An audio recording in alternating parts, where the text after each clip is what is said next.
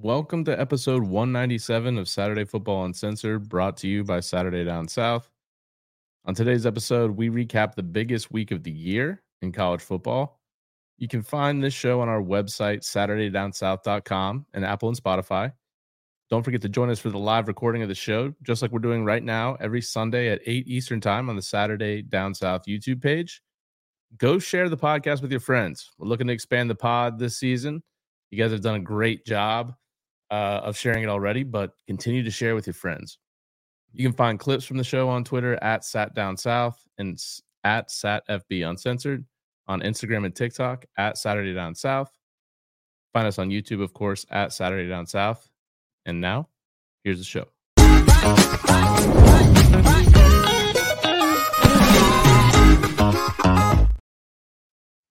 Hey, everybody, welcome back to another episode of Saturday Football Uncensored, brought to you by Saturday Down South and Texas Pete. I'm your host, Tyler Huck, and with me, as always, my co host. What a lovely weekend for us, Chris Marler. Your boys are fucking back, baby. um, I'm fired up. Yeah, it was a dude. Like, I was, I will say too, right off the bat, it, it's not always that you get a slate of games like you get or like we got this weekend, and they actually live up to the billing. Like, it was awesome. It was, it was a great day of football from start to finish. Like, there were parts of it that were miserable, but if you're just a fan, Yeah. like if, if you're a, if you're a Colorado fan that's just getting used to like, oh, what's this college football thing? You got to see some really good games, just not your own. Yeah. Ooh, that was a that was a toughie. Um, yeah, it was a big weekend, man. Um, Yeah. I think it lived up to the hype for sure. Um, what was your favorite game? Let's start there. Am I being biased or unbiased? You could be biased. I mean, my favorite game was Alabama beating Ole Miss, but I will say from start to finish, um, Arkansas LSU was awesome. Yeah, Arkansas was LSU was awesome. Florida State Clemson was really good. Um, Uh, I'm you know, it was really good. Washington State, Oregon State was good. see, I missed most of that because it was on at the same time as, as the Bama game. Yeah, I mean, Um, it started off looking like Oregon State was going to get blown out, and then it ended up being a three point victory. But big win for Washington State. Yeah, yeah, and um, yeah. I mean, there was like I'm trying to think of what else what else would have would have gone on that I missed. Like, eh, I don't Uh, think that uh, the Ohio State Notre Dame game was so boring until the end.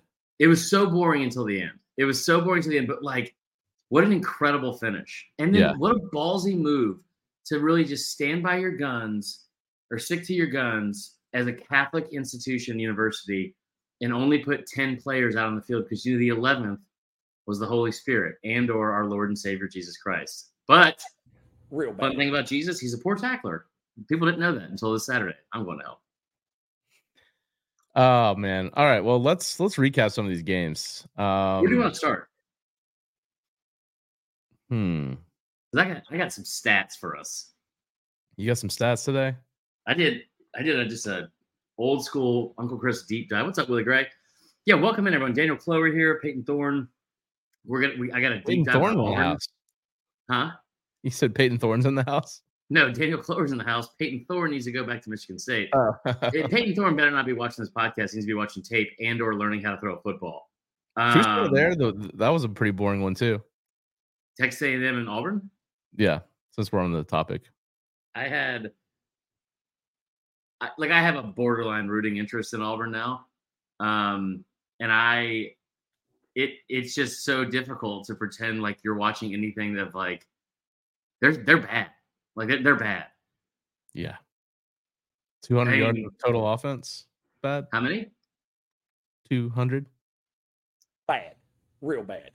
Jimbo on the field for for the actual twelfth man. Oh man. So Max John. Um, So I. Uh, so this was a game just like you weren't able to watch some of the games at 3:30. I wasn't. I had this on the second screen, but I really wasn't paying too much attention. I see that Max Johnson actually got a pretty decent amount of playing time. So what happened there? Uh, Weigman got injured. Also, why the fuck are we starting with this game? Weigman got injured. I don't know. We were just Um, talking A&M about looked good. A&M looked good. We'll, we'll be very brief with this one. A&M looked good. Um, defense felt better. It's very, very evident that Auburn does not have the horses and does not have the roster. And Clint, like that's like something that Hugh Freeze has been saying. Like since he got there, like it's gonna take a minute and like trying to, you know, kind of like manage expectations and all that kind of stuff. But what's up, Eddie Booza? At the same time, it didn't seem like they knew what they wanted to do from an identity standpoint on offense. Like, like the offense, like Jarquez Hunter and, and whoever 21, I can't remember his name right now. Um, like that, them not being involved more Battie or. Battie. I I don't really know how you say that. Battie. I don't know. He's a kid from USF. Yeah. Um but like it was it was tough to watch that offense. Like it was very tough to watch that offense. Are you ready for the first stat of the pod before we move on? I am. Well, let's let's like start the first stat with a pat on the back here because your boy went 11 and 4 at his picks. There we go, baby. Just on a fire. roll. It's a bad year to on a stop roll. gambling. Um, but I can make you guys money. So there's that. But um, your first stat of the day: Auburn was held to 56 yards passing, 56 total game. That sounds bad, right, Tyler? Bad. Real bad. You know what's worse? It's their fifth straight game dating back to last season. It's their fifth straight game against Power Five opponents that they've been held to under 100 yards passing. Five straight games. Dude. That is not good. That's so bad. It's so bad. It's so bad. But we'll talk about them later on because I thought it was a good win for A and M. Um, kind of get back to basics. Uh, Max Johnson looked fantastic. Um, God, Evan Stewart is just a fucking man among boys. He looked incredible. Looked Yeah. incredible. Um, let's start with Ohio State. Let's. I mean, let's start with Ohio State. Or like, are you guys in the chat? You guys, happy Sunday, guys. What you drinking? I'm drinking Balvenie. You guys in the chat. You guys can tell us where to start. I know that Mickey. Um, Jeremy said something about the Notre Dame jerseys. I kind of liked them. Did you like those? I did- so I was over at uh, an old neighbor's house and he had this big ass TV that was 4K and they looked immaculate on that. Mhm. I will say the, the both the jerseys looked really good. Yeah. Um, Um, the game was boring. The game was very boring. it was Sam Hartman, I was very impressed with. From from a like, I said this going into the game that he didn't impress me as much as I think everyone else, as he did everyone else. Because if you watch like tape and you watch like some of the first first two games of the season, we're big tape guys too. So big tape guys. He's big. He was like very late on several throws. Yeah. Um, Now let's get to the fun part of this game, and that is the ending. Okay, um, because the best part for ending. for the like for any casual college football fan or SEC football fan, which I know a lot of our listeners are, someone had to lose. And between these two teams, that's that's fucking great. So you get to the fourth quarter, Ohio State looks like they are like I just kept expecting to come back and come back. And then Marvin Harrison Jr. gets injured. They keep having these big, you know, conversions and all that kind of stuff. Now, before let's do this like a Tarantino movie, I think. Like let's go back for a second and set the scene to why this was so crazy. Okay. On Friday, Lou Holtz, who's still alive, I didn't know that, came out and said some quote about how how Ohio State isn't tough enough to win this game. They better bring their lunch pail because they're going to be get going to- work all day or some shit. Like, and if there's anyone that you know listens to the media and bitches to the media more, it's Ryan Day. Like, and I, I don't dislike Ryan Day. I, I really Yeah. don't. I think he I think he's a good coach. I think he gets like the fact that he's like on any remote hot seat at all is shocking to me. But I like Yeah. Ryan Day. And he they called him out about how they weren't like physical enough. And he said, you know, they get they get beat by teams like Georgia, Bama, Clemson, and Michigan. Buddy, everyone gets beat by those teams. Yeah. First off, the, the four teams he listed, in the years they played them, two of them won a national championship. All four of them played in the college football playoff. Right. Like, what are we talking I don't think we should be expecting Lou Holtz to be making any good points at this age. No, no. Did, did you see game day there, by the way? I saw saw some of it. Yeah. Yeah, I, mean, I just thought it was awesome. The whole scene was great. I thought it was really cool for college football, and like, you know, the game going into like the like starting at night with in in uh, South Bend and all that kind of stuff. But going to the fourth, you know, you I mean you you you I've already talked enough. You tell you tell them what happened because it was in, incredible. Well, so I was thinking, I like I said, I was at this little get together. We were watching it, and I was like, man, Notre Dame's finally going to get. First of all, I was like, pat on the back. I picked Notre Dame. This is awesome. I was like, and by the way, even when they scored Ohio State, I was like, oh, great. You Yeah. know, no seconds left. So, the, and you don't have to kick the extra point. So they covered. And uh, of course, they added the second there, which was tough. Um, but uh, let's see. Ohio State, like who, like McCord, I just saw nothing from him all game that thought led me to believe that he would lead some drive all the way down the field Yeah. when it mattered most. Right. That's fair.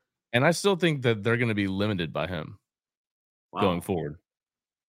I just, I don't know. To me, he doesn't have it. I thought both defenses were really good. Yeah. Um, I'm I was impressed by Notre Dame's defense, and of course Ohio State. That's kind of been their Achilles heel the last couple years. So if they have a truly, it's tough to know what Notre Dame's offense really is Why? because they haven't really played anybody up to this game. And then it's like, is is Ohio State's defense really good, or was Notre Dame's offense really not as good as we maybe thought? Yeah. And I think Notre Dame, has in a, the season. Notre Dame so- has a tough schedule still left to play. They still have to play Clemson, I think, uh, Duke, USC. That's it. I think do they play UNC as well? No. No. Okay. But still, those are three pretty tough games, and I think we'll know more about them because I mean, let's be honest, like they played well enough to win that game. It was just a crazy ending. two of those three games on the road too. I, I so I will say this: I'm already over the whole thing about like, well, this team sucks, or this seems like they have a big win. It's like, well, but yeah, but they haven't played anybody, or it's like, and, and I so what I did for part of my deep dive is I I went ahead and wrote down the strength of schedule for every single top 25 team in the country.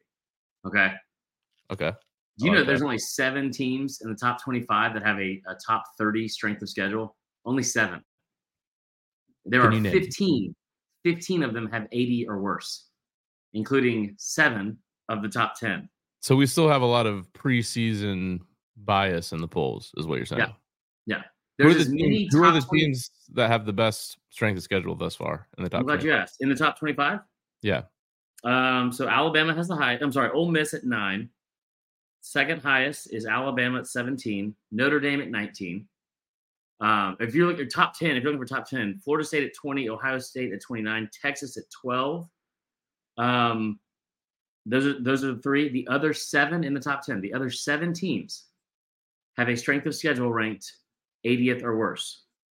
Um, like six of those of those teams Oregon, USC, Washington, Penn State, Michigan, UGA, six of them have are ranked 90, 90th or worse.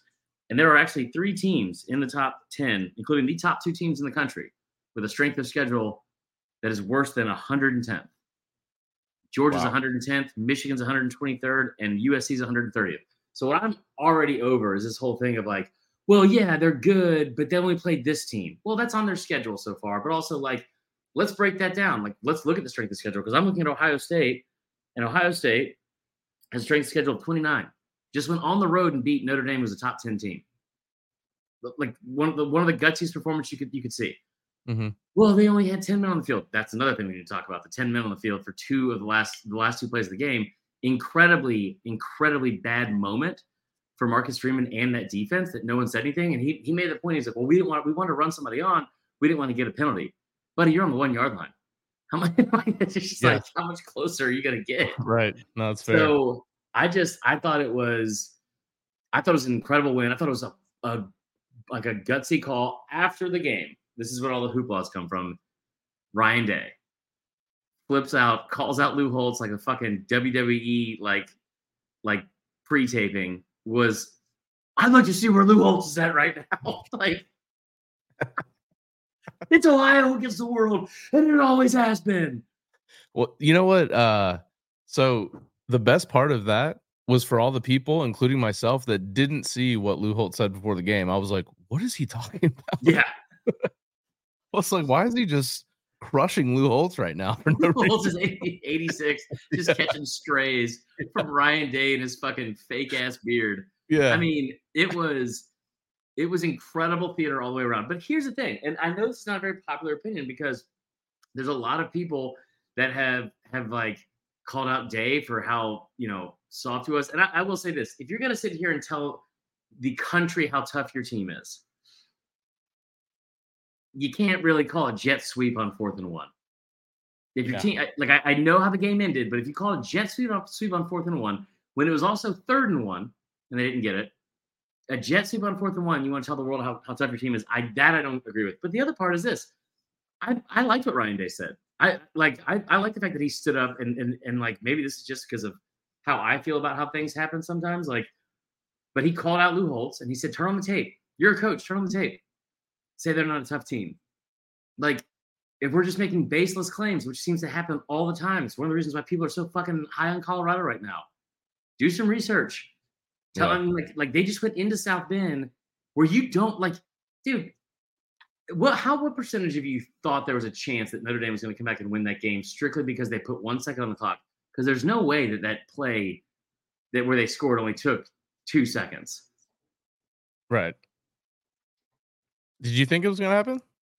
A thousand percent. There's a quote. Uh, there's a quote from Jimmy Johnson during the Catholics and convicts game from like whatever year that was, and he said, "I told you before because there was a horrible call that was in that game that that that Miami got hosed on and lost the game by one point." He said, "I told you before. You don't go to South Bend and leave it in the hands of the referees because you will lose it every fucking time." There's no one that gets more privilege in any capacity from any different level of this sport than Notre Dame. I thought it was an incredible win. And I also thought it was an impressive job from Notre Dame. And they had the rest of their season to prove they're still a good team. They got a tough one this week, though. Yeah, I will say the turnaround game to Duke coming off that game, which was very hard hitting. You could tell both teams put a lot into that game. Yeah. Duke is in a prime spot. I thought they were so a lot of people thought they were going to be in a look ahead spot against UConn this week, and they smoked them 47 nothing. Yeah. So Yeah. Duke Duke's is rolling right now. I'm a little nervous about Duke. Uh, we did That's have a call. game for day this game. is. That's where game day is. They announced it during the game. That's Yeah. awesome. All right, we're Um, going next. Oh, we had a call for this game. Ooh. I'm not quite sure who it is. Hey, Mala, T-Huck, this is Coach Trill Bill here calling, calling you from Alewife, Massachusetts, right? Now, let me just be a pissed off Notre Dame fan here for just a few seconds, all right? Now, uh, you guys that says this is SEC Uncensored podcast, I Yeah. will fuck Ohio State and fuck Ryan Day. That motherfucker calling out sleepy ass Lou Holtz. This motherfucker sleeping more than Joe fucking Biden. And he's gonna call him out. Well, fuck him. Tom Brady would never do that. You want to be the GOAT, you gotta not call out the old folks. Anyway, as a pissed off Notre Dame fan here in Boston, in the, you know, the capital Irish Catholics in the United States outside of, you know, New York and Chicago, you gotta call these motherfuckers out. And so I just gotta say, eh, Freeman shit the bed on defense. He had 10 fuckers on the field. The fuck is that? Even Belichick's not fucking up that hard. And you know, up in North, we got Mac Jones out there, but Mac Jones ain't got no fucking O line to deal with. So, anyway, I know I'm a second time caller, hopefully not a last time caller. I love you guys a lot. I'll hang up and listen. Uh, y- yous have a good one. I love this show and this job so much. That's one of the best ones we've ever received. Yeah, for sure. For sure. Um, Oh. All right, where are we headed next? let's get to your game. Oh, gladly. Let me. all right, man. What a what a crazy game. So first of all, ooh, what? We start talking about Florida State and you have a notification that says your internal temp is too high. Allow it to cool. Let me switch cameras. Hold on. Okay. In the Um, meantime, yeah, yeah. I'll, I'll segue us into this. Uh, so, Clemson, Florida State. Um, we got to see what used to be one of my favorite things in all of college football, the most exciting 25 seconds in, in college football, running down the hill. Dabo's just ruined it. Like he, like he, there's there's not a more unlikable coach in the country than Dabo, and I'm saying that as a Bama fan. It is intolerable. It's Um, intolerable. I and like I know McAfee's kind of been a people who love him or hate him as a, Yeah. as far as game day is concerned. But him talking about Dabo run down the field. Did you see that when he was No. It was hilarious. Um, yeah, I don't. I still don't get the Pat Mac. Thing. Like people, like I, it's a lot of Georgia fans that are like, "It was so much better with Pollack." Pollack's Yeah. a dick. like I, I'm sure he's a great dude, but he's been a dick directly to both of us in person. Like not even Yeah. at the same time. Yeah, Two dicks. I don't want to trash him too much. Maybe he was just busy, but it wasn't a great interaction. Um, no, but I mean, like, like I just I don't I don't get the Pat Mac hate, but it's whatever. I think like there's also somebody brought it up and said, "Do you think that you you only like it because it's your exact shtick?" And I was like, "Yeah, probably. That's fair." anyway, so this game, Death Valley, Death Valley Junior, twelve o'clock kick. It- it Well, I was- mean, you you were you were going through it. I was going through it. I mean, go down 10 nothing. And I'm like, this is not great. This is a continuation of what we saw against Boston College. I'm nervous. Jordan Travis has a fantastic second quarter. I was Mhm. like, okay, we're rolling. You know, we finally last year we played with them and they they crushed us in the middle eight. Yeah, This year we won in the middle eight. Yeah. And that was part of the difference. But um I felt good in halftime, but things started unraveling again. The offense was basically terrible the the, the entire second half. Yeah. Um and the defense I, I was calling for our DC to be fired like at at halftime. And the text I, I I had to calm myself, maybe talk to a few. I we had, I had to talk to a few friends, and they reminded me.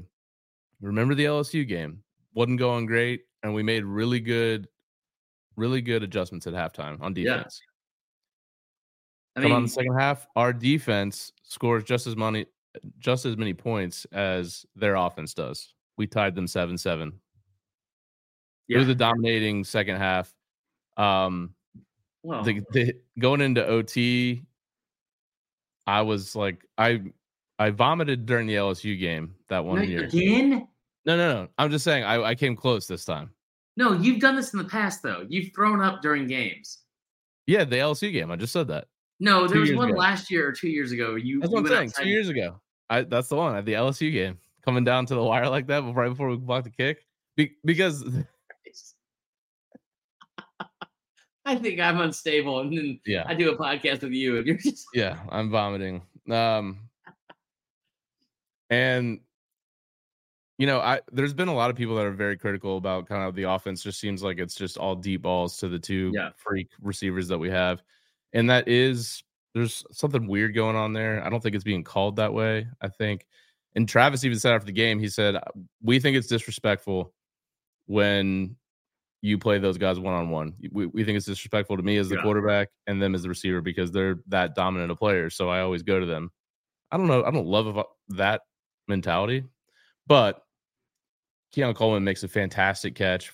First of all, the uh, I thought it was setting up to be this storybook, perfect little Dabo story where he gets down there, runs the clock down, and brings this Ally Bank intern out, and he fucking makes the unreal. kick. I was like, this is happening. This is it. This is always happens to Clemson, and then they're gonna have him after the game. And he's gonna be like. Oh, little old Clemson, uh, we brought our guts today, and all this. It was. BYOG. Yeah. And the thank God that little fucker missed it. The 29 yarder misses it wide left from the right hash. it was a tough one. Uh yeah, he missed it wide left from the from the right hash. yeah, it was it was a bad kick. And um gave us the opportunity to win the game. We Keon makes a great catch. Yeah, You know, the first really contested ball that he made all all day. yeah. The refs pissed me off to no end. Mm-hmm. Um, and I think, and I was following, you know, the national college football accounts, and I think most people agreed that Florida State was getting killed with with the refs. Hold on. Willie Gray said that the kicker's name was Whites. Yes, yes, it was.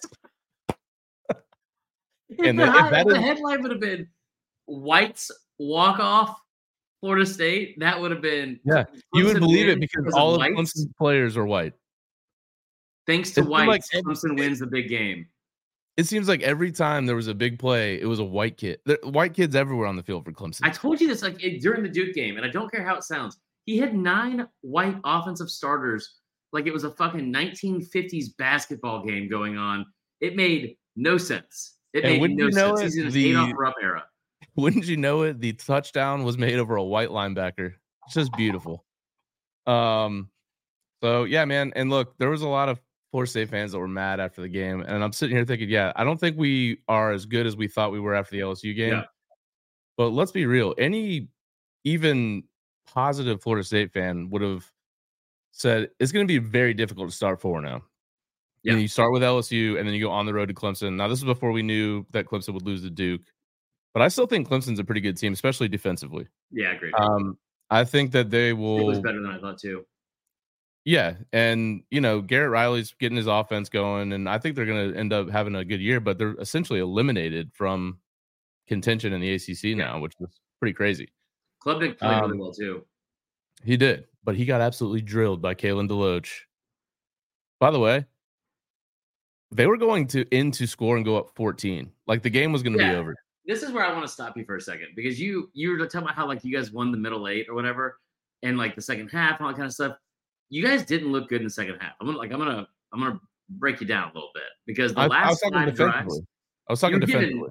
yeah, defensively you look great. You, Yeah. you were given every chance to win that game, and it's like seems like like you were kind of getting mossed a bunch of times. So like it seemed like with some of their Yeah. receivers, there was there was a bunch of mental mistakes. Like I think there was somebody that jumped off sides, like on fourth and three or some shit.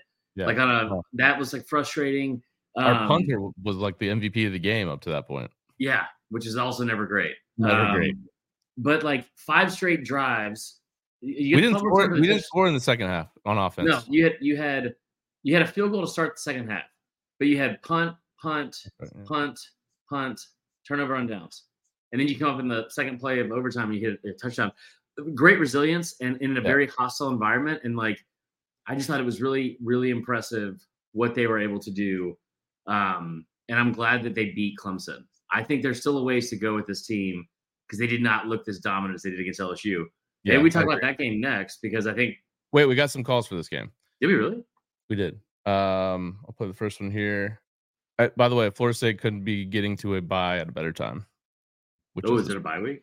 Yeah. What's going on, T Huck? What's going on, Marler? It's your boy Bama Bo. I'm here at Clemson right now. Uh, obviously, root for Florida State. Got my Florida State shirt on. I was a little worried this morning. We got here pretty early, walking around, and there was about four other Florida State people here, but they're starting to fill in now. Um, we just got over here at the SO a little bit ago. Been drinking. Got a uh, couple chili dogs and uh, tater tots and some beers. Man, this place is pretty cool. So, you know, I'm here all about it. And, let's see what happens. I think the Noles are going to pull it out today, and uh, roll tide. I think I think Bama's going to pull out as well. So uh, see how that goes. So there's Bama Bo uh, in Love Clemson Bama Bo. As an old. He he actually left us a voicemail after the game as well. Play it. T Huck, Marler, what's up? Freaking Bama Bo, go no! Dang, what a damn game! I ain't gonna lie. You know, I've always hated Clemson, especially after that damn pick play that they beat us on national championship. Let me tell you something. These are the nicest fans I've met in my life. I, I I've hated them this long, and maybe I'm the phony because they're so nice. Y'all have a good one. Got to make it back to the truck. Watch this Bama game. The, the transition from our before and after calls Yeah. was so good. Fantastic, Yeah. fantastic. Oh, you know what? There was actually one more. Okay, is it you? P Hug, Marler. It's uh Jebediah. Uh wow. Florida State 31, Clemson 24 in overtime. Florida State Jebediah. overcomes just a piss poor performance from the referee crew in the ACC. Gotta love them. That conference fucking sucks. Anyways, Jordan Travis, not great on the day. He comes through in the clutch. Keon, Neon Keon Coleman, two touchdowns, including an absolutely fantastic grab over yet another white player on Clemson. Listen, Dabo got the benefit of the doubt on all calls during the game, and yet him and the Clemson faithful wanted to bitch all game. You know, they think they're the kings of the ACC. They should be getting all the calls, and they did, and they still lost. Florida State 4 0, best resume in the country. I don't know if they're the mm-hmm. best team in the country right now. Defense is struggling a little bit, although great second half to tell the defense scored the same amount. This guy's got a. gr- This is a great call. So Because he's saying give the it things you them there, like. Some adjustments to be, to be made. Maybe some personnel changes along the offensive line. We'll know what's going on with the running back, uh, Trey Benson. Uh, I don't know what. It's almost over. You? He's been a completely Yeah. player this year. Is it really? Good all. Hang up the no fucking phone. What do you? Why didn't you just? Is that really you? fucking. Oh. That was you. No, it was Jebediah, dude. Okay. Anyway, All right, what's the next Um, game? now, hold on, real quick. I, a lot of good points there.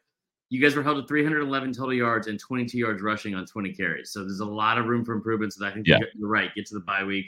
Um, yeah, I was going to say Mickey Sherry, good call. Jebediah on the call. I mean, we we like uh, you guys know that we're pretty big in Ukraine and in I think South Korea, not North Korea. I don't think they put out numbers. Um, Cambodia is big. I know. Cambodia is big.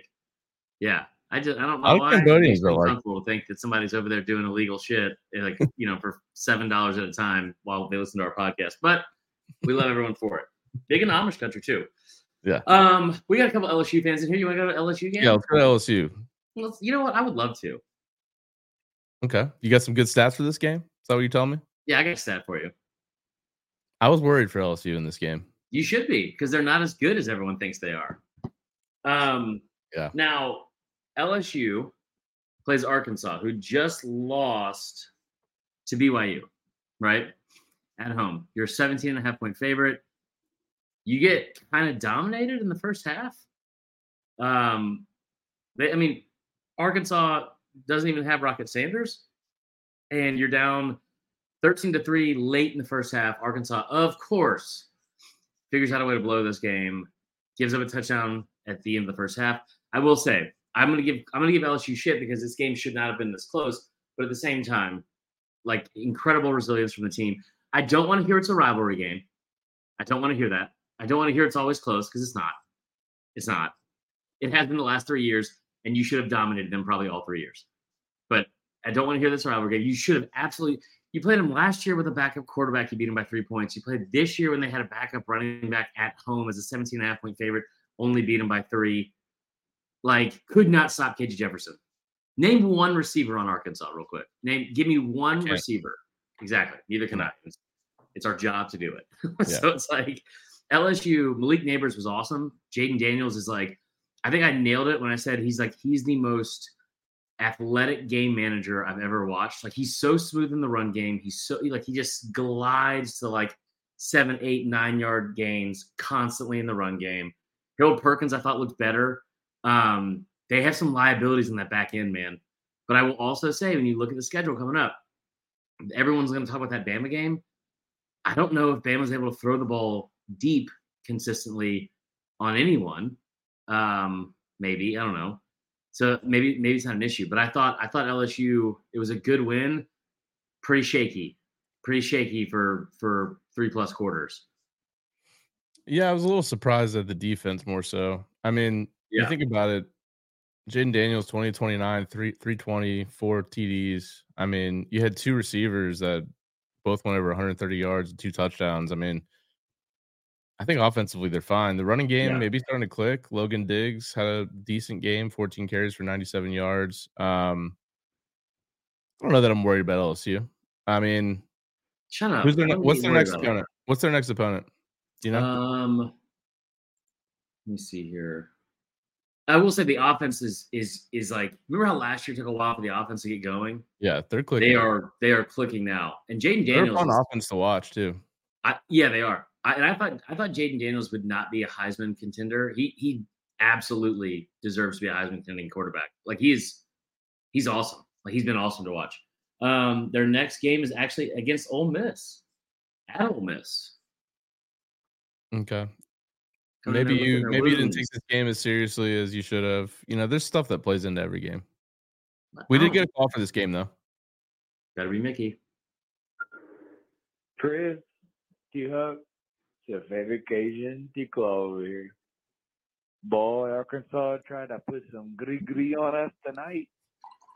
But let me tell you what, get that booty off your face. It ain't easy making a gumbo. Low and slow, baby. Here's the thing about a good roux. It ain't pretty, but it works. LSU's defense wasn't pretty tonight, but it worked. Add them hogs to the gumbo. And we're ready to add some extra spice with Colonel Reb next weekend. It don't even take a couillon to figure out that we on our way to Atlanta. Taking it game by game. Here's a little line out for you. LSU leads the SEC in total offense. Hmm. Oh, ain't nothing to it. You come down the bayou, you better be ready to meet the Rougarou. Go Tigers. I fucking love T Claw. You think some cocktails have been had What game? time? What time did the call say it was made? Uh, I can't. I I don't know. I'm playing it through my little uh There's thing.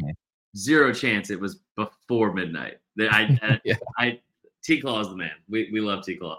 Um, no, I will say that like Jayden Daniels, like there's not a lot of reason to be scared. I mean, you, you go go beat Ole Miss, right? Which they should be able to do. Um, and it you know tough little road game, but like we've seen them in one road game so far this year, and they fucking dominated.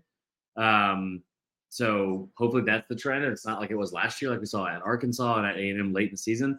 I think it's a really good offense, and this is like it's weird to say LSU like this because it hasn't been like this in the past, like with some of their like when like a majority of their really good years, but like the defense, them having like a shaky defense but being able to put up like numbers whenever they want is is like such a sign of the times of LSU. It's crazy. Um, before we get to another big game, because we got a call on it, and it's kind of funny to talk about. Did you see the Florida Charlotte game? I saw Ricky Pearsall made a a great catch. Yes, that was the one touchdown they scored in that game. Well, Charlotte, it listen, it's tough. Their initials are CLT, and if there's anything I've learned in my 37 years, it's it's very difficult to find the CLT for one, and then also to to To defeat it. To defeat.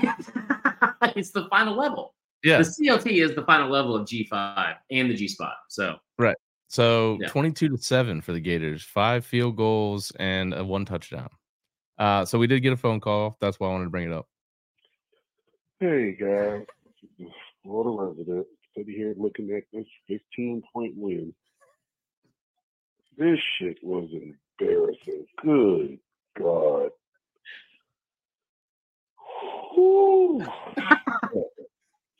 We had the number one receiver in the country on a damn visit, and we somehow managed to piss up and only put up 22 points. I mean, what in the entire fuck? That man does not want to come to UF. At least not to play, not to play wide receiver. You know what?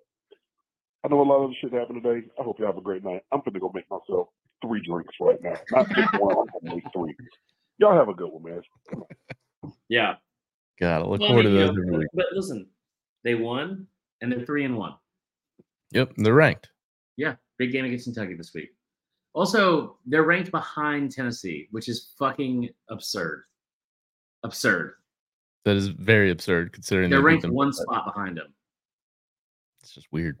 Yeah. Um, where else should we get to? What, what was another fun game? You know, it's a fun game. Tyler. game? Yes, I do. Okay, let's do it. So first half was a little scary. Everyone strapped the fuck in.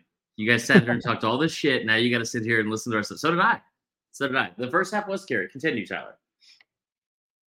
Um, where, where, I mean, where do you want me to go with this? I mean, I thought, I thought they were gonna run, and I texted you when Milroe took that shot and threw that touchdown and popped up. I was like, oh, Bama's about, and then they come down on the the next kickoff, and it was like a huge hit. And I was like, oh, Bama's about to roll, and then Yeah, that's what I thought And you get too. mad at me.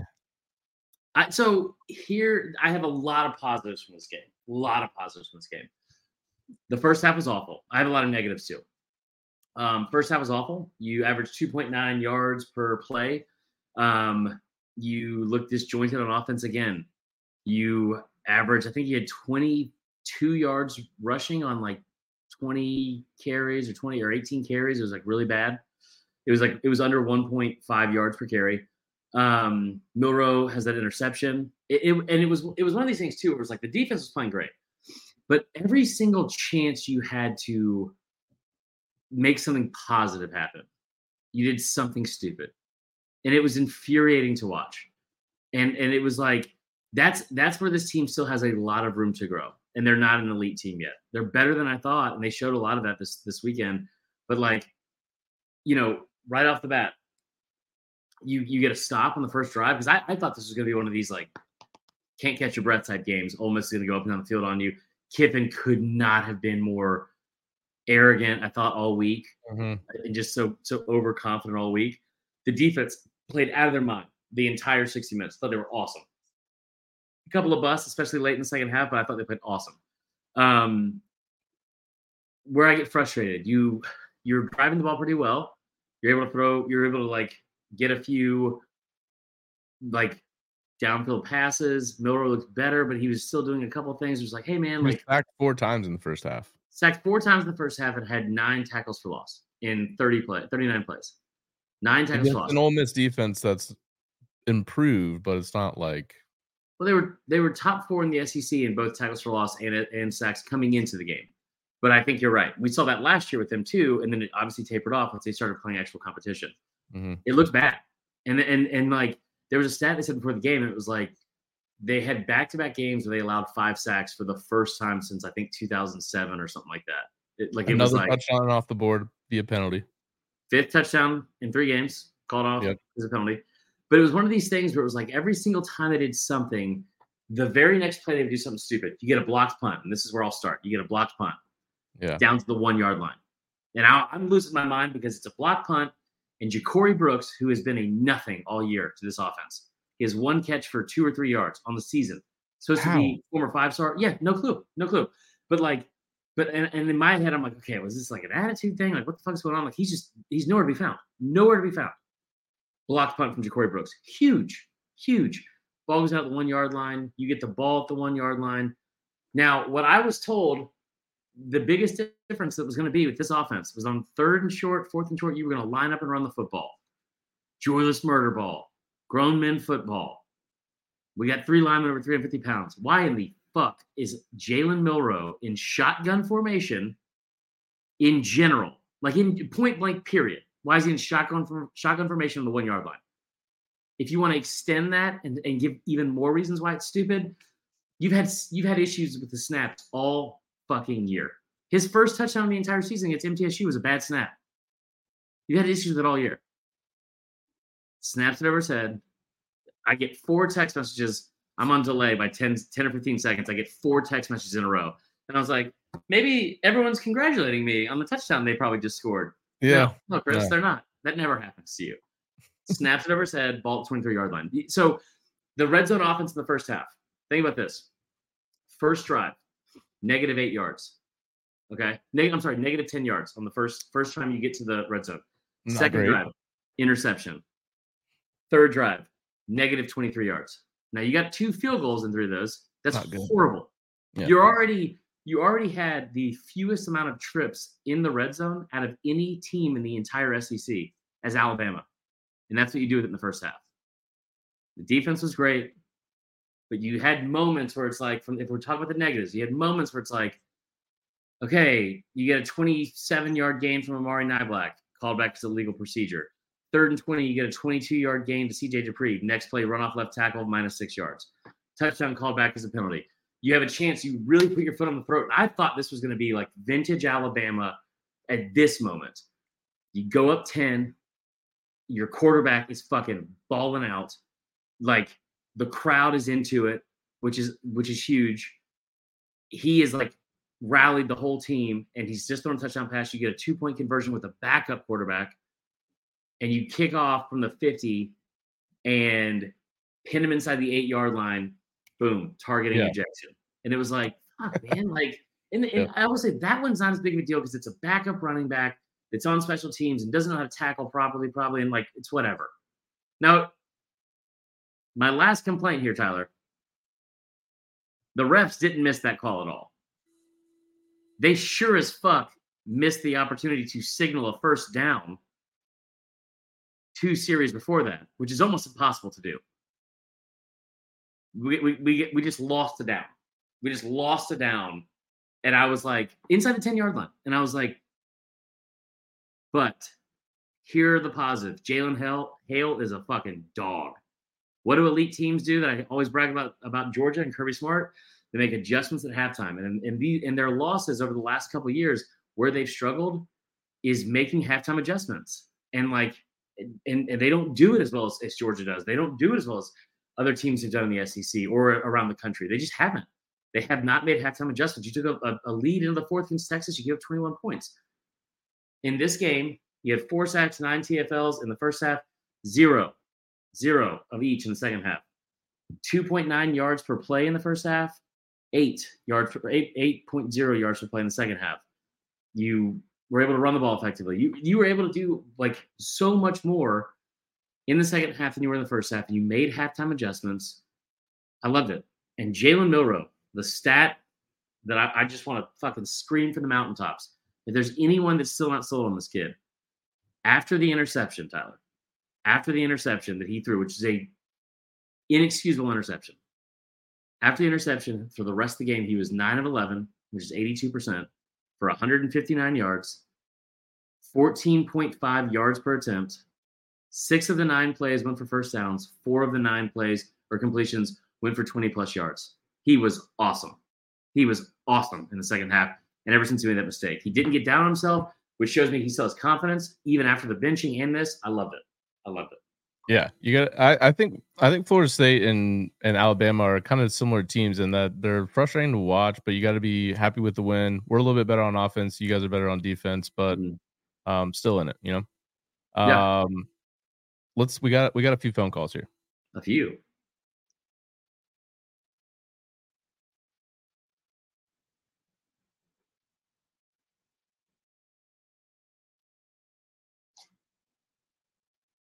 Can't hear anything. I don't hear anything. What are you doing? You can't hear anything. No, I heard, I heard nothing. Is it just me? I don't know. Maybe. What about this? I've never seen so many. uh Well, not all right, never, well, but here recently, This is all fucked up. Hold the, on. uh, I'll play another one and then uh, and, I'll go uh, back to that one. Well, what's up, Tyler, Chris? You guys got the best college football podcast out there. Bama fan here. Where? Oh, I'm sorry. What? Talk your shit, Lane Kiffin. Castle's crumbling. What, bitch? That's right. That's right. Very excited about the win, guys. You know, I, I you know, don't get me wrong. Um, still excruciatingly painful to watch our offense at times. Still have major, major concerns about multiple issues on this team. But by God, we'll take that win, roll tide, baby, and we move forward. Love the show. Thanks, Love that. dude. two. Let me see if I can get back to this one. and the offense to get the job done and get the win. Uh, big shout out to Dallas Turner. Finally, he came alive. Golly, it's wonderful to see. Anyway, I'm calling with uh, 10 minutes and 27 seconds left in the fourth quarter. Hope to hear us on the pod and hope y'all are enjoying the game. Roll Tide. Let me get let me get Logan's uh, started over from the beginning and then Yeah, and before you do it real quick, I just want to give a shout out to Krista Kissinger because she's been killing it in the comments over here. I mean, all of you guys have, like you always do. Somebody explained to me in the comments of the castle's crumbling thing, 'cause I didn't. That's a T Swift reference, right? I not a big T Swift guy like that. Bro, I, I like I cannot tell you how excited I am right now for all the things that are happening in the world of, of football because Taylor Swift becoming a like a football fan at the Travis Kelce thing, and he ended his, his game with 69 total yards. I feel like I feel like I'm I'm fucking thriving. I, And I he got, scored like, a touchdown. it, it- I I'm just so excited. I'm just so excited. All right, let me get back to Logan's real quick. Okay. Hey guys, it's Logan. Uh, been listening to the show for years now, but finally got the felt like it was right to call in after this piss poor start to the season and lack of accountability and discipline all across the football field for the Crimson Tide. I just wanted to call and say I was very pleased with uh, the defense.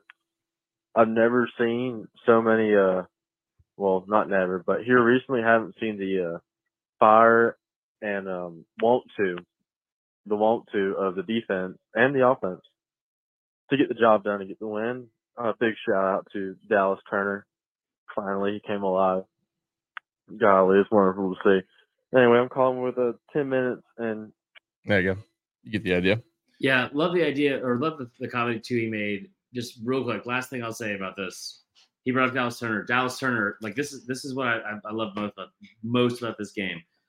Um, you had newcomers step up. Jalen Hale, like I said, uh, your your leader on defense, right?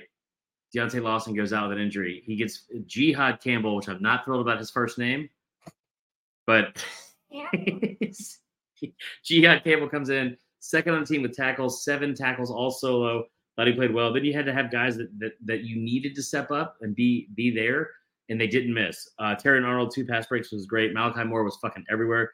Dallas Turner had two sacks and three and a half tackles for loss. He's already surpassed his total for sacks last year when he had a pretty disappointing season with four. Um, Jermaine Burton had a huge catch, and then Will Reichard was two of two. He's actually 20 for his last 20 field goals. Hopefully, I'm not jinxing it. And eight of 80, eight of eight from 40 plus. Next game. So can we talk about Oregon? I that's where I wanted to go. Let's let's do this. Rooted in substance, not flash. Rooted in substance. Today we talk with our pads. You talk with your helmet, right? Every moment. The Cinderella story is over, man. Right? They're fighting for clicks. We're fighting for wins. You know, there's a difference, right? There's a difference, right? This game ain't going to be played in Hollywood. It's going to be played on the grass, right? It's going to be played on the grass. Yeah, let's go. Huh? I loved it. That is, dude. He was salty AF for this Good. game, and I I love it. Every bit of it. Every bit Yep. of it. And I, I have a new segment we're going to start doing because of his performance yesterday. We're going to do it at the end of every show on Sundays. Okay. And it's going to be a weekly power rankings of who I want to replace Saban. And this week at number one, it's Dan Lanning. yeah, We'll dude, do it he's at the end of the show. coach, But I. I- like, I just, dude, come out and dominate in every single facet. Didn't let up. Went to prove a point. And anybody like, what was funny about this was the people that were so upset about it were the same people that like clearly don't know or watch football. That are just here because it's a cool story, and that's good for the sport. There's so much interest in it. Dion's Dion's been incredible for Colorado, and and they will enjoy the two years he's there before he leaves. Because when Shedeur leaves, he's leaving. Yeah. like Oh, yeah. flat out.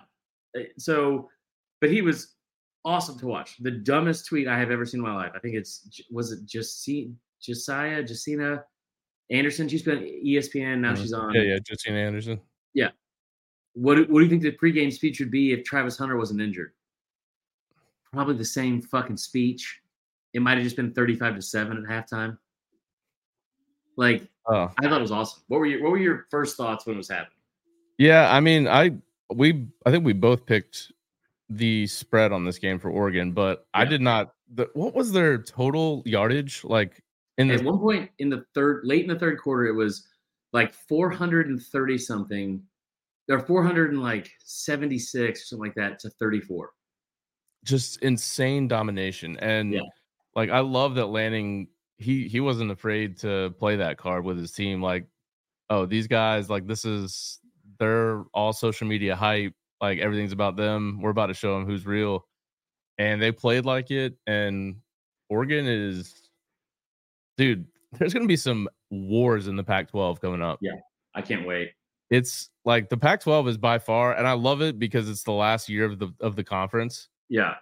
it like there are so many good teams in that conference and Oregon is definitely maybe the best. I don't know. Like USC, we'll see what they do on defense, but their Yeah. offense is incredibly fun to watch.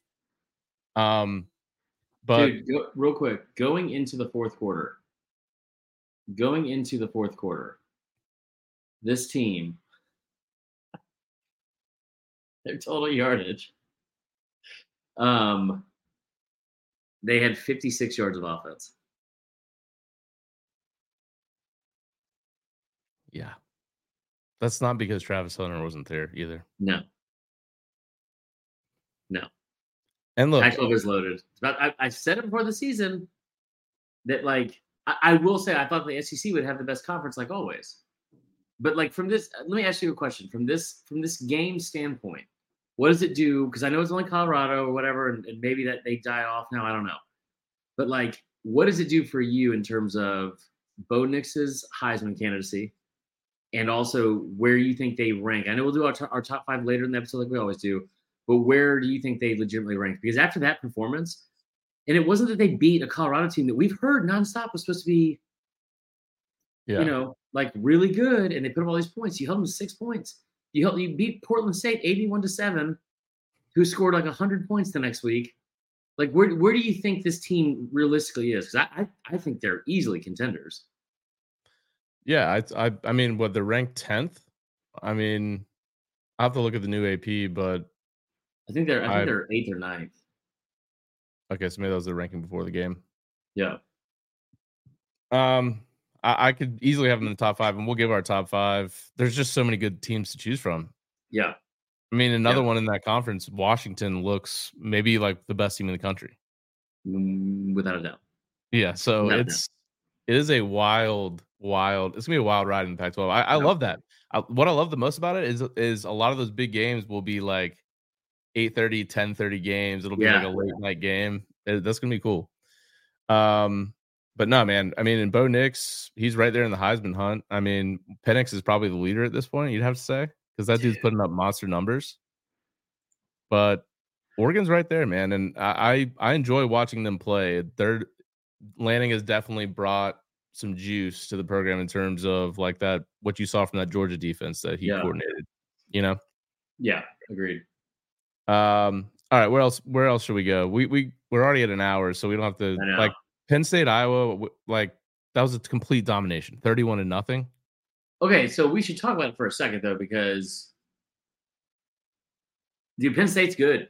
Did, did you see the numbers on that? Yeah. I are you talking? Are you referencing the uh Pate tweet?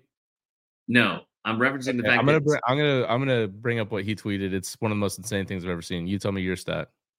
Penn State had 29 first downs. Iowa had four. They were held to under 100 total yards. That was a ranked opponent going into into this game, and they got blanked 31 nothing. Also, we got we got we got uh duped.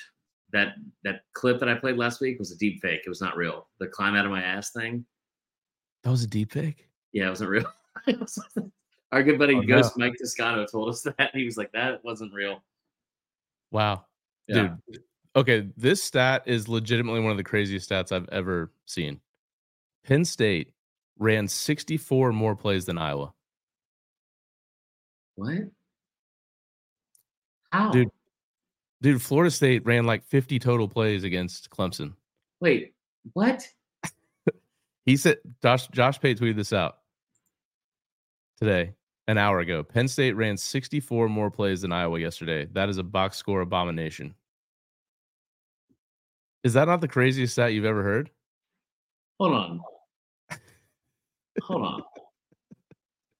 It, it doesn't even sound real. I'm trusting Well- Pate on this one.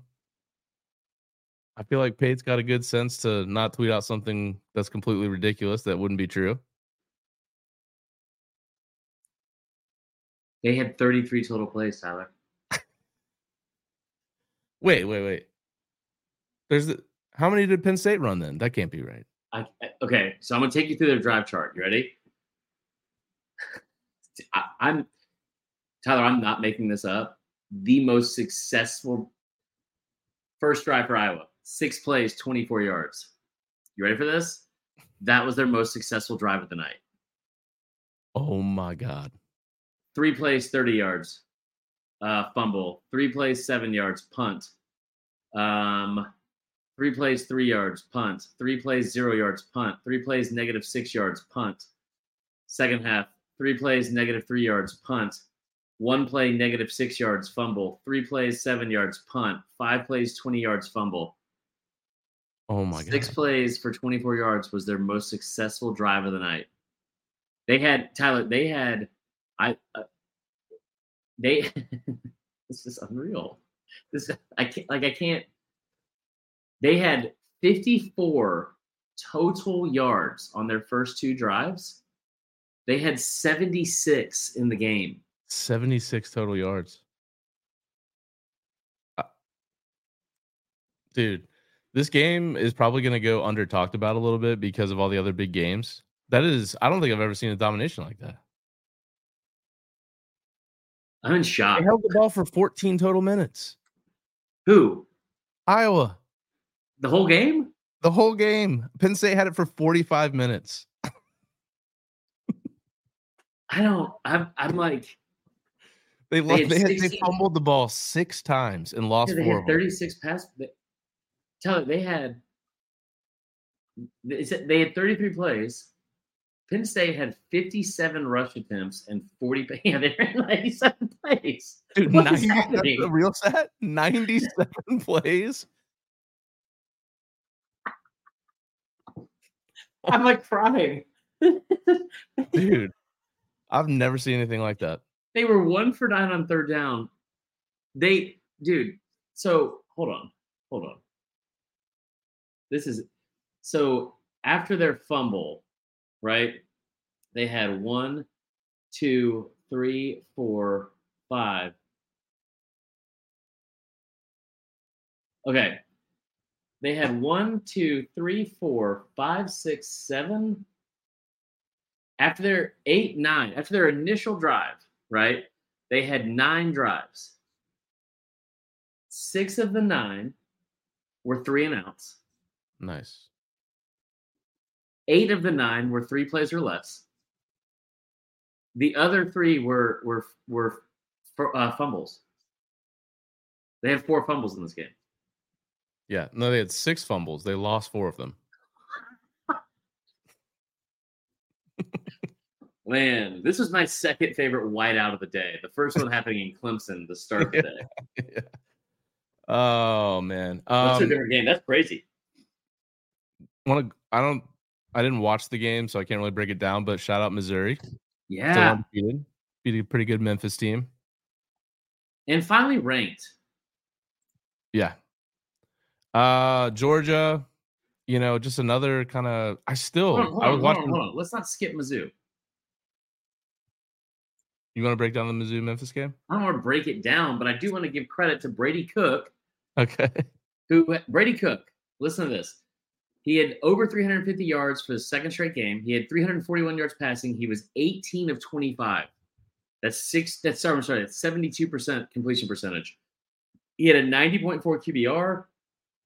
Um, one of the things that they they have uh, struggled with in the past, and going into this game, this is one thing I was talking about with Jeff, was dude, they had 542, excuse me, total yards of offense, but they don't have a lot of chunk plays. Like, so it's like if you get into like a rock fight, it's hard for them to like come in and actually like have explosive plays. Luther Burden continues to be a fucking menace on the field. Had his third straight game with over 100 yards receiving, 10 catches for 177 yards, no touchdowns, which is kind of interesting. Um, I love it. I love it. They, like Mookie Cooper looked great. He had three for 53.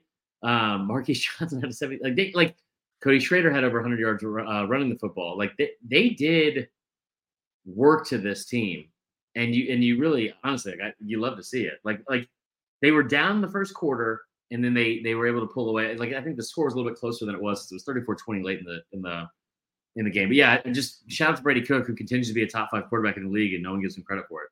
Next game.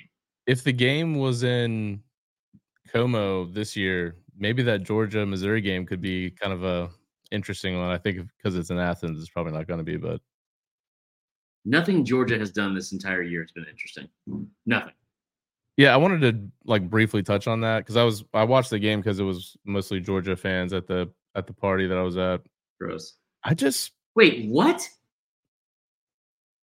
What do you They made you watch that game with all the other games that were on? well, there was four TVs plus one had the YouTube four box, so it was okay. Okay. Um, I just I don't know, man. Like, and I'm not. It's nothing against Georgia, and I know they but we've it's talked about ad nauseum about how they had to cancel the Oklahoma game. It's not Yeah. really their fault that they've had a. But you mentioned it, like their strength of schedule is 110th in the country. And I was telling my my buddy who's like a diehard Georgia fan, I was like, I just I feel like I have no idea what Georgia is at this point. And it, sure enough, like opening when they cut down to the sideline reporter, she was like, I just talked to Kirby. He says he really doesn't know what this uh, this team is yet. I'm like, yeah, that's kind of the way I feel about Georgia so far. I just don't really know what they are. I mean, I, what are your thoughts? I am going to be a little bit harsh, and here's why. And, and you consider, I, I used to do this on the old pod. I'm trying to think back in 2019. I remember they played Notre Dame, and And at the end of that game, it was a, it was a home game, it was a night game in, in Athens, and it was really great, great atmosphere. It was awesome to watch. But at the end of that game, Georgia had a chance where they could have put the game away several times. And they had a couple issues, whether I think it was like, I forgot what happened, but I, I remember there was a heave to the end zone at the end of that game that there never should have been. You should have put your foot on their throat. And that's at the time something Kirby just didn't do, just didn't do. Um, things are different now, and the number one team in the country, as they should be, I think, for the most part. Um, they're not going to be in my rankings. Spoiler alert, they're just not because they haven't done anything to impress me through four games, and they haven't played anybody. They haven't played anybody. Like I, I had a conversation today with somebody who was saying I, I was talking about how Washington looks so good. They're like, "Yeah, they're playing Cal. It's like Cal is arguably better than anyone on that schedule you've played so far. Maybe South Carolina. Why do we think South Carolina is great? Because they barely beat Mississippi State. Like, Yeah. uh, you know, like I mean, you played UT Martin, you played Ball State, you played South Carolina, you played UAB. You've got up to a shitty start in all four of those games. You gave up Yeah. 21 points to UAB. Eh, Like, now here's the thing: you had six starters out, and I'm not going to feel bad for you about this for multiple reasons. One, because I've been told repeatedly how having starters out doesn't matter. What's up, Andrew Caraway? Um, and and and like here's the other thing, and this is the more important thing. This is not the this is not the petty part. Cal got beat by Auburn. They Yeah. they almost won the game though. They almost won the game. Also, like that's not the benchmark. That's not the benchmark. Like Yeah. again, Auburn is arguably better than anyone you've played. You played UT Martin. You played UAB. You played who was the other one? Ball State Ball State and South Carolina. in South Carolina. You were down 14 to 3 at the half against South Carolina. Spencer Rattler, who's been the best quarterback in the SEC, in my opinion, was like 16 of 18 in the first half. And the reason why that's a concern is because, man, heavy is the fucking head that wears the crown. Like you're supposed to be the back to back to back champs. Like we've heard it all offseason. There's no one in front of you. There's no one in front of you. Like no Yeah, one. like even the you up. teams that we thought were going to be maybe potentials, like Tennessee, I don't think Ole Miss. the. Yeah, I mean Kentucky. Florida, uh, just yeah, it's not great. and you get two of those three at home, right? Yeah, it like could not be an easier setup. Could not be an easier setup. And I, I know I saw today that like they were that there was multiple people that said like, well, according to the AP poll, there's four teams on our schedule that are ranked right now. Yeah, well, three of them are 20, 21, and 23. Yeah. Sick. Or like 21, 22, and and 23. probably won't be ranked by the time they play you. Absolutely will not be ranked by the time you play. Like this, they I don't care how it sounds because like you're not a finished product by any means. And there's so much time left on the schedule for them to be for them to be like what they I think they will be. You had six starters out and, and there's like a ton of time for them to get get like where I think they will actually be, which is one of the best teams in the country. And I still think they make the college football playoff because there's nobody in front of them to stop them. But like, if you are looking at this team, I, I tell you what, in this year where you were watching, where in a fun, like just a fun year where everyone, like I keep hearing over and over, I don't think anyone's good. Who we've even said it on here. I, I, I don't know if anyone's any good. Maybe everyone's kind of good. Like maybe Yeah. everyone's kind of good. We don't know who's great yet. And it's been so much fun. Duke and Kansas are playing playing they're in the they're in both in the top 25 in the same poll for the first time since 1960 they're both playing ranked matchups this week for the first time ever. It is like an unprecedented season so far in college football. You've got talent everywhere and you're giving up 21 points to, to uab like it's 28-14 at the half? It's 14 to 7 late in the second quarter?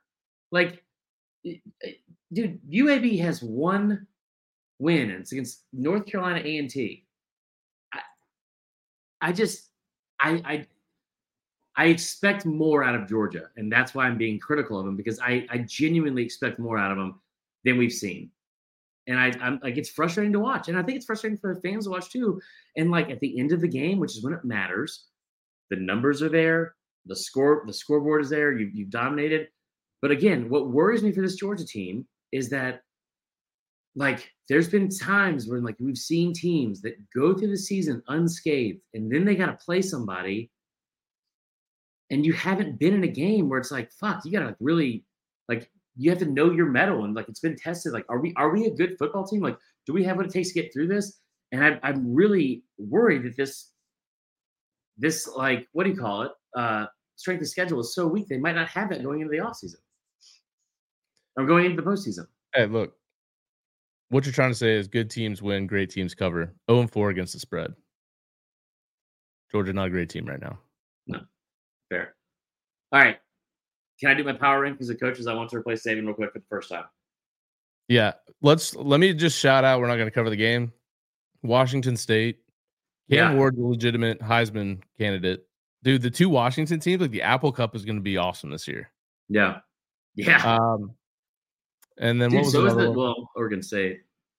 Utah? Utah gets another win at home. Beat UCLA at home. Um, I think they started that game with a pick six or Yeah. something close to it. Um, so Utah still undefeated. Cam Rising still hasn't played. Who knows if he will? Those were the games we we previewed. Um, anything else that you wanted to shout out before we get to your power rankings as far as games are concerned? I feel like there's probably something I missed. The Lou Holtz thing was awesome. I'm trying to think of top things from the week. Um, That Kansas thought- uh, that Kansas State win for Missouri is going to end up being big because Kansas State waxed UCF. it was close too at halftime. It was like 24 Yeah. 21. Um, Texas looked good again, uh, which I thought was really Washington good. put up fucking almost sixty points again. Washington. So here's one thing about Washington. Washington had a, a touchdown on offense, defense, and special teams, and they did it all in the first quarter. I remember watching that 2016 Bama team and like 2018 too, or and I'd be like, oh my god, we've scored on offense. We scored in every phase of the game, and it's like the coolest feeling. It's like, man, we are fucking good. Washington did that all in the first quarter. I, I, think, I think Bama did it like 2021 against ULM, but like Washington, they they've got two legit receivers. One that's like a definite first rounder. Like they Yeah. are, they're that that coach, Kalen DeBoer. He's going to be. I don't know if Washington is necessarily a destination job. Did they join the Big Ten? yeah, Yeah, maybe maybe you would stay. Um, yeah, I I just I think that like even the Virginia game Friday night was a lot of fun. There's just a, there's a lot of fun stuff. All right, here's my top five. Our initial rankings.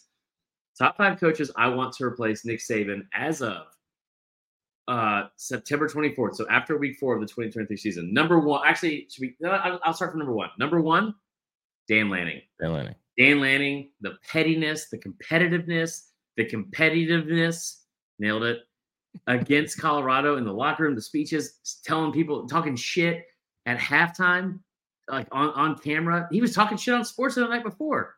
I love it. I love everybody. Talk your shit, dude. Talk your shit. Uh, number two, I'll still say it, and, and let, give me, I'll give you a caveat here, okay? Two, Deion Sanders, the person on the losing end of that game, because I think you never want to be the guy after the guy. And I, I think whoever replaces Saban is not going to be there in the long run forever. Deion would be perfect as like a segue from Saban because he would be there and he would have the culture completely change, but still exciting to be a part of. You're probably not going to get as many wins, but you're going to be able to recruit the deep south very, very well. That would be a fun transition, even if they didn't win a bunch of games. Okay. And it's also hard to make Alabama likable, but he makes everything likable for the most part. Three, Steve Sarkisian. Please come home. Please just, please come home. Um, love what he's doing in Texas. They look really good this week. Um, yeah.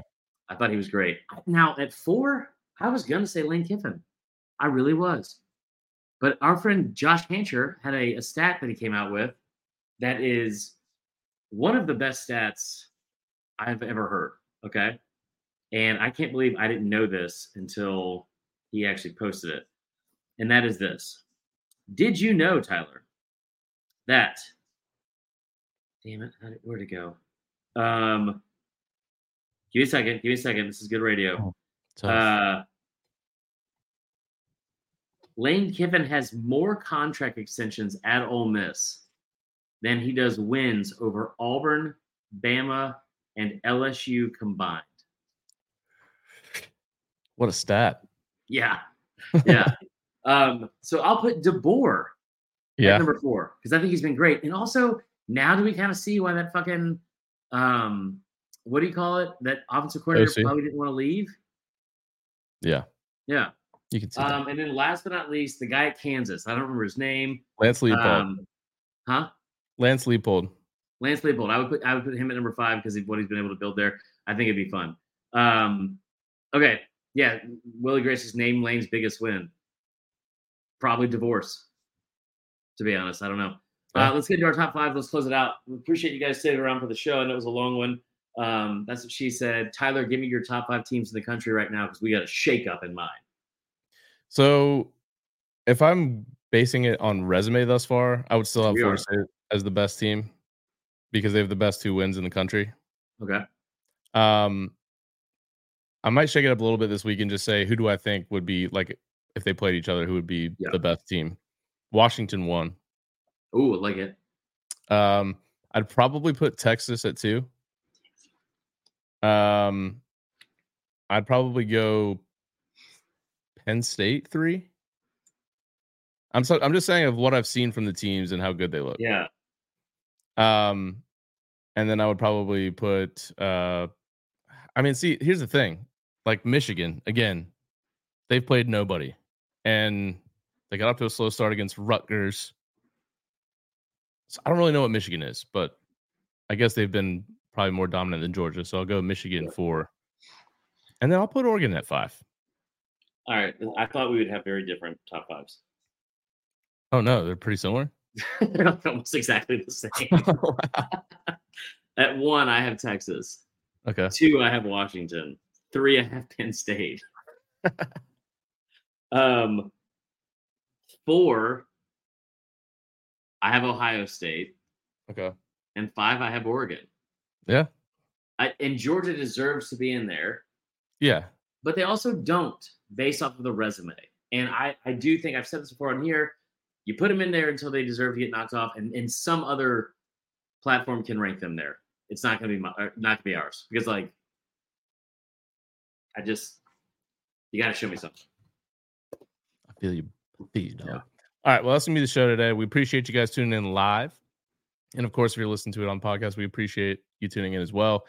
Really help us in the growth of the show if you go rate us five stars on Apple and Spotify. Chris, we had a little bit of a weird review this week. Yeah, let's read this. I don't I don't have it up currently, but I can try to pull it up quickly. I'll pull it up.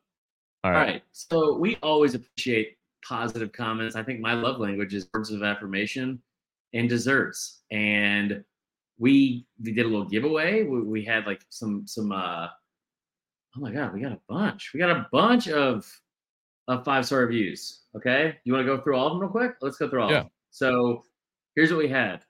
Uh, check out the pod. They provide the perfect balance of sports entertainment and analysis. The guys are funny, but also able to get into weeds of analysis without sounding nerdy. I normally listen on Spotify where I have rated five stars. After hearing Chris was giving away tickets, I thought I would drop my review here. Um, favorite football podcast. Someone said, love fading Marler every week. Best college football talk on Apple Podcasts. Tyler and Chris have a great chemistry together. They sound like they could be an old married couple, except when Bama loses. Hell yes, damn right, hotty toddy. Uh, Chris and Tyler, this is from 8760. Um, Chris and Tyler provide great analysis into the college football world as we know it, while mixing in a great amount of cheeky comedy and hilarious tangents. I love getting into the minds of other Alabama fans to see how they feel about our staff players and getting a glimpse into the wacky personal lives of the hosts. I feel like that was probably directed at me more than you. Um, Wacky. this is Like from that. Captain Swirl 17. Been listening since birth or since the birth of this pod and since the inception of winning and boozing.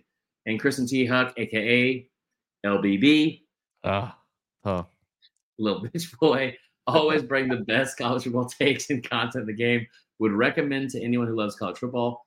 Uh, next one's your dreams have come true. If you're looking for the perfect blend of football, comedy, sexual innuendo, daddy issues, gambling advice, both good and bad, then look no further. This is the perfect podcast for you. Seriously, though, this show is a great listen for football fans of all stripes and jerseys. Oh, that's kind of cool. I like that. T Huck is the perfect professional, more subtle, but yet still just as funny partner to your favorite uncle, Chris Marler. These guys are awesome, and each episode is can't miss. Keep it up, fellas. Uh, and the last one from Josh Talley, five star review says Uncle Chris and T Money keep it 100% fact based with their in depth knowledge and opinions on each week's slate of games. Chris be on a Peter with every game. He gives betting advice on, and Tyler keeps the show going nonstop. Hashtag free chips and queso. Now let's get into the last one. Last one is from So those were all five star reviews. was on sides. Those were all five star reviews. All five star reviews. And, and I want to say this too. That was six different five star reviews. We really appreciate it. I will also say we did a ticket giveaway. We're gonna have we I think we have at least one to three more that we're giving away this year. And and the good news is we appreciate those, but we are going to keep everyone in who didn't get picked for this one because that was part of the the prereq was just submit a five star review. Everyone that didn't get picked, you're still automatically kept into the next one, and we really appreciate the support and and you guys are writing. So it wasn't like for for nothing, right? This one kind of was for nothing. This is from Tyler Simmons was on sides. It's a one star review. Now Okay. listen to the words. Hard to beat a show talking about college football and mixing some comedy in, which Marler and LBB do a great job at. With Marler, you get a very unique perspective into a Bama fan's thoughts as they watch their dynasty come to an end. With LBB, you get com- commentary on a once great program as he subtly tries to hype himself up about the team, which in the end we all know will be nine and three. Keep up the great work, guys. Now, listen, I'm imploring Tyler Simmons is on sides to go back and rate this five stars. If you do, I will tweet out Tyler Simmons was on sides Okay. five times. No, I'll do it I once. love that. Yeah. So I feel like I don't want to. I don't want to put words in Tyler Simmons was on side's mouth, but I kind of feel, or maybe stars in his clicks. But I feel like he cri- clicked the wrong button yeah, which we've all done. because the Again, comments it's hard to find the, the fantastic commentary. You're probably right. Florida State will probably blow it, and they'll go nine three. That's just what happens. Yeah, I, found that funny. But then you rated it one star. yeah. What's going that on? all with happened. Okay. Um, so for those of you that haven't gone on yet, please go rate us five stars. We really appreciate it. Um, go like and subscribe to the YouTube page as well. Leave us a message, just like Jebediah, Bama Bo, uh, Logan, our favorite resident Florida fan, and others Yeah. did. Um, It's catching on, Tyler. it is. It's the whole idea of the the the call-in is catching on. Oh, we didn't do what we were- places. we, we didn't do what we thought we were going to do. Oh, I did. I did for sure. Oh, okay, okay. Don't forget to check out the I said the number is 770-674-8233. Don't forget to check out the SDS podcast weekly with Connor O'Gara and check out all of our videos and clips from the show Eh. on Twitter at Sat Down South, on Instagram and TikTok at Saturday Down South, and YouTube Saturday Down South. For Chris, I'm Tyler. Thanks for listening. We will talk to you guys later in the week to preview week five. Peace. Oh, gotta go to the video.